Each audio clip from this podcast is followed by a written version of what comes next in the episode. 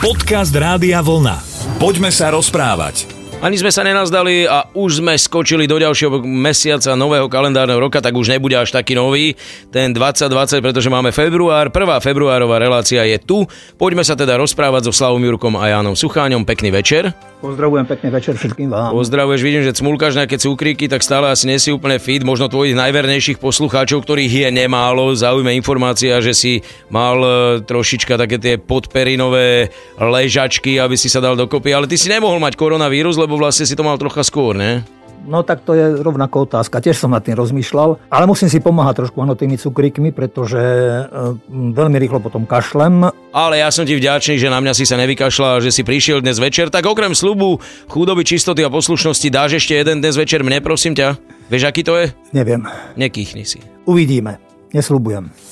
Poďme sa rozprávať. Ale aj v tomto prípade za Janko platí, keď sa ešte vrátim k tvojej malej indispozícii, že vlastne všetko zlé je na niečo dobré. Určite si to využil na nejakú plodnú činnosť, keď už si nemohol behať po vonku alebo sa venovať teda aktívnemu životu a tomu, čo máš na plný práce, tak možno, že si rozvíjal nejaké koničky alebo vieš. Tak bola Australian Open, ale ešte aby som predbehol cez to všetko, pretože ja som si nedoliečené veci preniesol ešte od sviatkov a ja už som spomínal, že mám tam okolo seba šikovných ľudí a nedávno prišiel jeden z nich, Lukáš. Asi pred mesiacom mi hovorí, pretože tam máme dve veľké záhrady a vždy je ťažké to nejak tak leto, cez leto kosiť a potom sa niektorí stiažujú na nás, dokonca nás chceli dať do televízie, že si nekusíme záhradu tak došiel s návrhom aj prehodnotili to nejak tak vo svojej rodine, že existujú nejaké mini ovečky, ktoré by sme mohli ako nasťahovať tam, aby tam bývali a aby pracovali ako živé kosačky. Takže dal som súhlas, takže doniesol baránčeka, bolo mi ho prvý deň lúto, takže som okolo neho tam behal, pretože tam bol sám.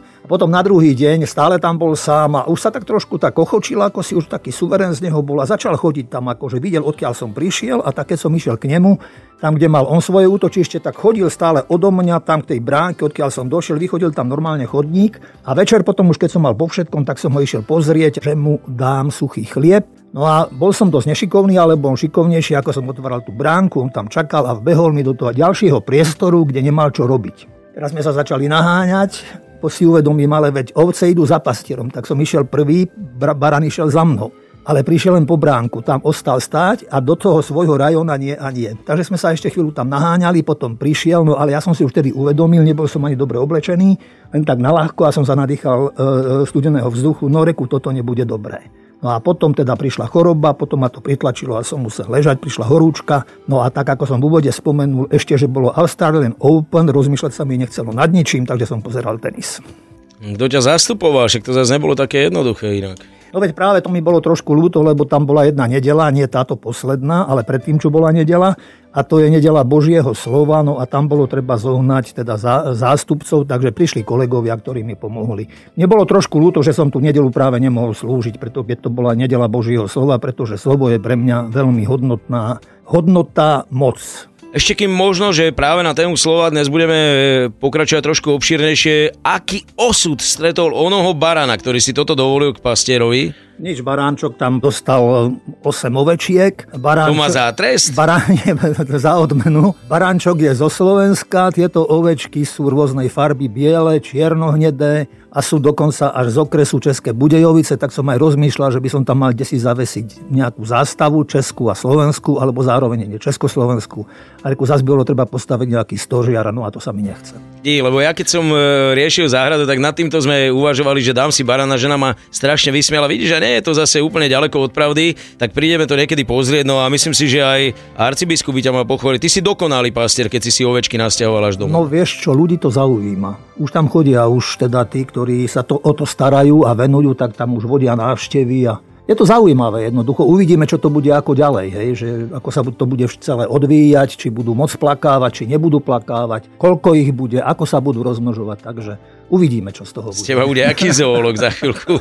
Jedna relácia v mesiaci mimochodom už je venovaná poslucháčom a ďalšiu môžeme zase venovať napríklad burze mliečných výrobkov z ovčieho mlieka. Ale nie, to len tak na odľahčenie. Tieto ovečky sa nedoja, len sa strihajú. To sú také malé mini ovečky. Tieto sú také, ako že oni sa pasú, jedia to, čo ho sa napasú.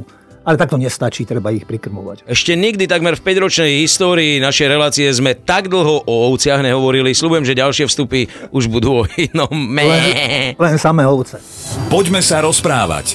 Hovoril si o tom, to inak ma fascinuje na tebe, ako ty vieš presne charakterizovať každú nedelu, že to je nedela toho, to je nedela toho, to je nedela teda Božieho slova, ak si dobre pamätám, ale neviem, či náhodou není celý rok venovaný slovu. Áno, to ja som nevymyslel, že to bola nedela Božieho slova, presne takto ešte na začiatku adventu.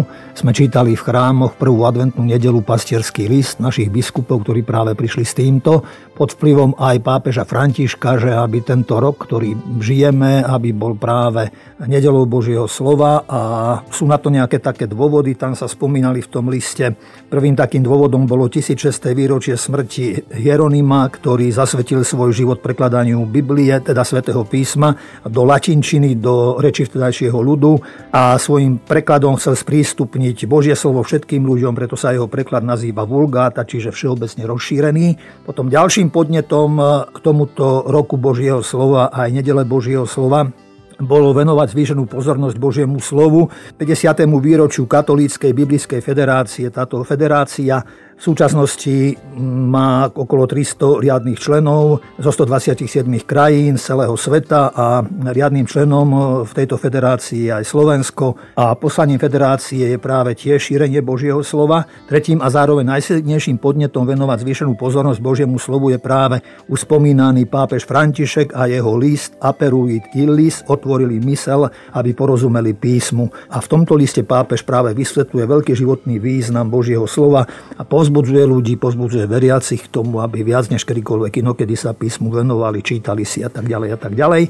Práve ešte k tomuto roku Božieho slova je aj práve príspevok našich biblistov a filológov, ktorí v spolupráci so Slovenskou akadémiou vied prekladajú Jánovo evanielium z greckej pôvodiny s použitím najnovších exegetických poznatkov a tento chválihodný počín má aj svoju historickú súvislosť pretože Jánovo evanielium bolo prvou časťou svätého písma, ktorú preložili do reči našich predkov pred vyše tisícimi rokmi naši vierozvestovia Cyrila Metod. Takže naše kresťanské národné i kultúrne dejiny začínajú teda prvou ebetou tohto evanielia. Pravda, v staroslovenčine na počiatku bolo slovo. Takže a popri tom teda budú ešte ďalšie aktivity, ktoré práve posolstvo a odkaz a obsah tohoto roku Božieho slova budú ešte podporovať. Poďme sa rozprávať. No teda vysypal si to na mňa ako jednu poučku. Dúfam, že vy, milí poslucháči, ste to zachytili a ak nie, tak stále ešte máme archív, že čo všetko nám v tom e, roku tak nejak predostiera. Nechcem povedať, že povinnosť alebo program, ale mňa zaujalo to, ako pápež hovorí, že viac počúvať alebo viac sa tomu venovať.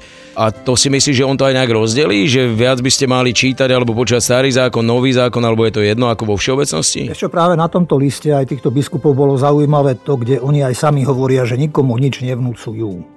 Len v podstate ako upozorňujú, že bolo by dobré, aby ľudia, každý sa podľa svojich možností, schopností, či doma, v rodinách, či v chráme, sa nejak tak venovali práve čítaniu Biblie a nejak hľadali poučenie, takže nikto nenalieha nejak, len ono to má svoje hlboké korene, pretože Biblia je asi mm, kniha všetkých kníh, keď to berieme dejine. Samozrejme, ľudia ju máme v úcte a mnohé hodnoty a veci a, a poznanie a skúsenosti, aj keď mnohé samozrejme sú tam tiež obrazy, ale sa odvíjajú v mnohých iných oblastiach ľudskej činnosti, v kultúre, v duchovnom svete, takže hovorím, má to, má to niečo do seba. V celom stredoveku práve vládol ten latinský preklad, ktorý som už spomínal práve v súvislosti aj s tým pastierským listom, teda Vulgáta. Je to preklad z gre z grečtiny, zo Septuaginty, ale v novoveku pri štúdiu Biblie e, teológovia a vlastne všetci aj tí písmaci, ktorí sa venujú vlastne Biblii, spoznali, že Biblia obsahuje aj výklad textu, a že je veľmi dôležité dostať sa k tým pôvodným textom, tým prvým textom, k tým, tej pôvodine vlastne, aby sme vlastne porozumeli podstatu, že o čom to vlastne bolo, alebo o čom to je, pretože tie pôvodné texty boli napísané alebo aramejsky, alebo hebrejsky, alebo grécky. A preto aj na teologických fakultách sa začali učiť tieto jazyky, najmä hebrejčtina a gréčtina. A s tým úmyslom a zámerom, aby, aby hovorím, čitateľ bol čo najbližšie vlastne k tomu pôvodnému textu. Popri tom všetkom sme ale dospeli aj k veľmi zaujímavému poznaniu, lebo sme si mysleli, že tá Biblia bola napísaná pôvodne, že bola ako pôvodne napísaná, ale to slovo pôvodne sa šírilo ústnym podaním. Že si ľudia rozprávali to, čo kto poznal, kto si čo zapamätal, kto mal akú skúsenosť a odovzdávali si to od úst k ústam, od srdca k srdcu. A že vlastne až potom prišli tie skutočnosti, že potom um, sa, teda tí, sa našli autory alebo ľudia, ktorí napísali to, čo bolo prerozprávané a my dnes máme z toho predovšetkým, keď beriem nový zákon, tak predovšetkým práve Evanielia. Čo som naznačil, že tieto Evanielia neboli napísané pod kontrolou alebo prítomnosťou historického Krista že tieto evanelia vznikali pravdepodobne až 50 rokov po Kristovej smrti a až do roku 100. Matúšovo evanílium bolo napísané pravdepodobne v 75. až 80. roku, Markovo bolo napísané pravdepodobne okolo roku 70, Jánovo bolo napísané okolo roku 90 až 100 a ešte som nespomenul Lukáša, ktoré bolo napísané pravdepodobne okolo roku 90. Poďme sa rozprávať. Neprestávaš ma udivovať, Janko. Ja viem, že to už je asi druhý alebo tretí kompliment, ktorý ti dnes zložím, ale to som ozaj nevedel, že tie Evanelia a ty ešte ich vieš aj podľa rokov. Hovoril si, že Janové e, začína to celé a paradoxne vzniklo možno ako posledné, ale nie je to dôležité. No dôležité je, že máš to pod palcom, máš to zmaknuté, tak asi sa ťa nebudem ani pýtať, že ktorá stať od ktorého, to by si vedel. Napríklad, že bez dov a z každého si vybrať to, čo je podľa teba tam najkrajší alebo najsilnejší odkaz. Čo, nevedel by som presne asi, pretože on je mnohé v obmenách, alebo sa presúva jedno od druhého, alebo nechcem povedať, že, sa, že sú opísané, ale myslím si, že to ani nie je dôležité. Isté, že poznať tú Bibliu je dôležité, aj kto čo, možno kedy čo vzniklo a aj doslovne, aj tu ide ešte o niečo dôležitejšie a viac práve aj pre dnešného človeka, čo by malo ľudí spájať a čo spájalo si myslím aj v, tej, v tých prvotných časoch, predovšetkým ten duchovný rozmer. Lebo Kristus sám potom neskôr hovorieval, že aby sa ľudia nebáli alebo nebáli sa ísť medzi ľudí a rozprávať ľuďom, že Boží duch im vnúkne, čo treba povedať. A oni spoznali, že vlastne ten Boží duch je to, je to úžasná sila, úžasná moc a že vlastne tento duch zjednocuje ľudí, ktorí samozrejme sú ochotní načúvať a chcú byť statoční a čestní a dávať hodnotu životu zmysel, že vytvára práve tento duch medzi nimi jednotu, svornosť, spolupatričnosť, nejakú takú vzdielnosť. No a keď si sa pýtal na to, že či by som vedel nejak, že, alebo ktoré moje obľúbené časti sú, tak v prvom rade samozrejme, že Obraciam svoj pohľad na apoštola evangelistu Jána a hneď na jeho prolog, kde on hovorí o tom, že na počiatku bolo slovo a slovo bolo u Boha a to slovo bolo Boh. Ono bolo na počiatku u Boha, všetko povstalo skrze Neho a bez Neho nepovstalo nič z toho, čo povstalo. Bol človek, ktorého poslal Boh, volal sa Ján, prišiel ako svedok vydať svedectvo o svetle, aby skrze Neho všetci uverili. On sám nebol svetlo, prišiel iba vydať svedectvo o svetle. Práve svetlo, ktoré osvecuje každého človeka, prišlo na svet, bol na svete a svet povstal povstal skrze neho a svet ho nepoznal, prišiel do svojho vlastného, vlastní ho neprijali. Slovo sa telom stalo a prebývalo medzi nami, my sme uvideli jeho slávu, akú má od Otca, jednorodený syn plný milosti a pravdy. Ján o ňom vydal svedectvo a volal, toto je ten, o ktorom som hovoril, ten, čo príde po mne, je predo mnou, lebo bol prv ako ja. Z jeho plnosti sme my všetci dostali milo za milosťou, lebo ak zákon bol daný skrze Mojžiša, milosť a pravda prišli skrze Ježiša Krista.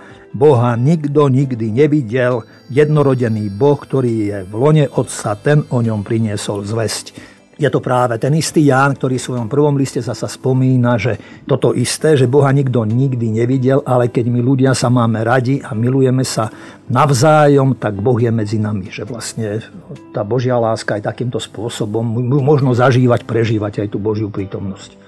A potom e, ďalšou časťou, ktorá je veľmi pekná pre mňa a ja ju často, alebo si ju čítavajú, keď si mladí ľudia vysluhujú sviatosť manželstva od Apoštola Pavla, čo je zasa tiež veľpieseň lásky a tá je asi veľmi známa, ale rád sa s ňou aj tu trošku podelím.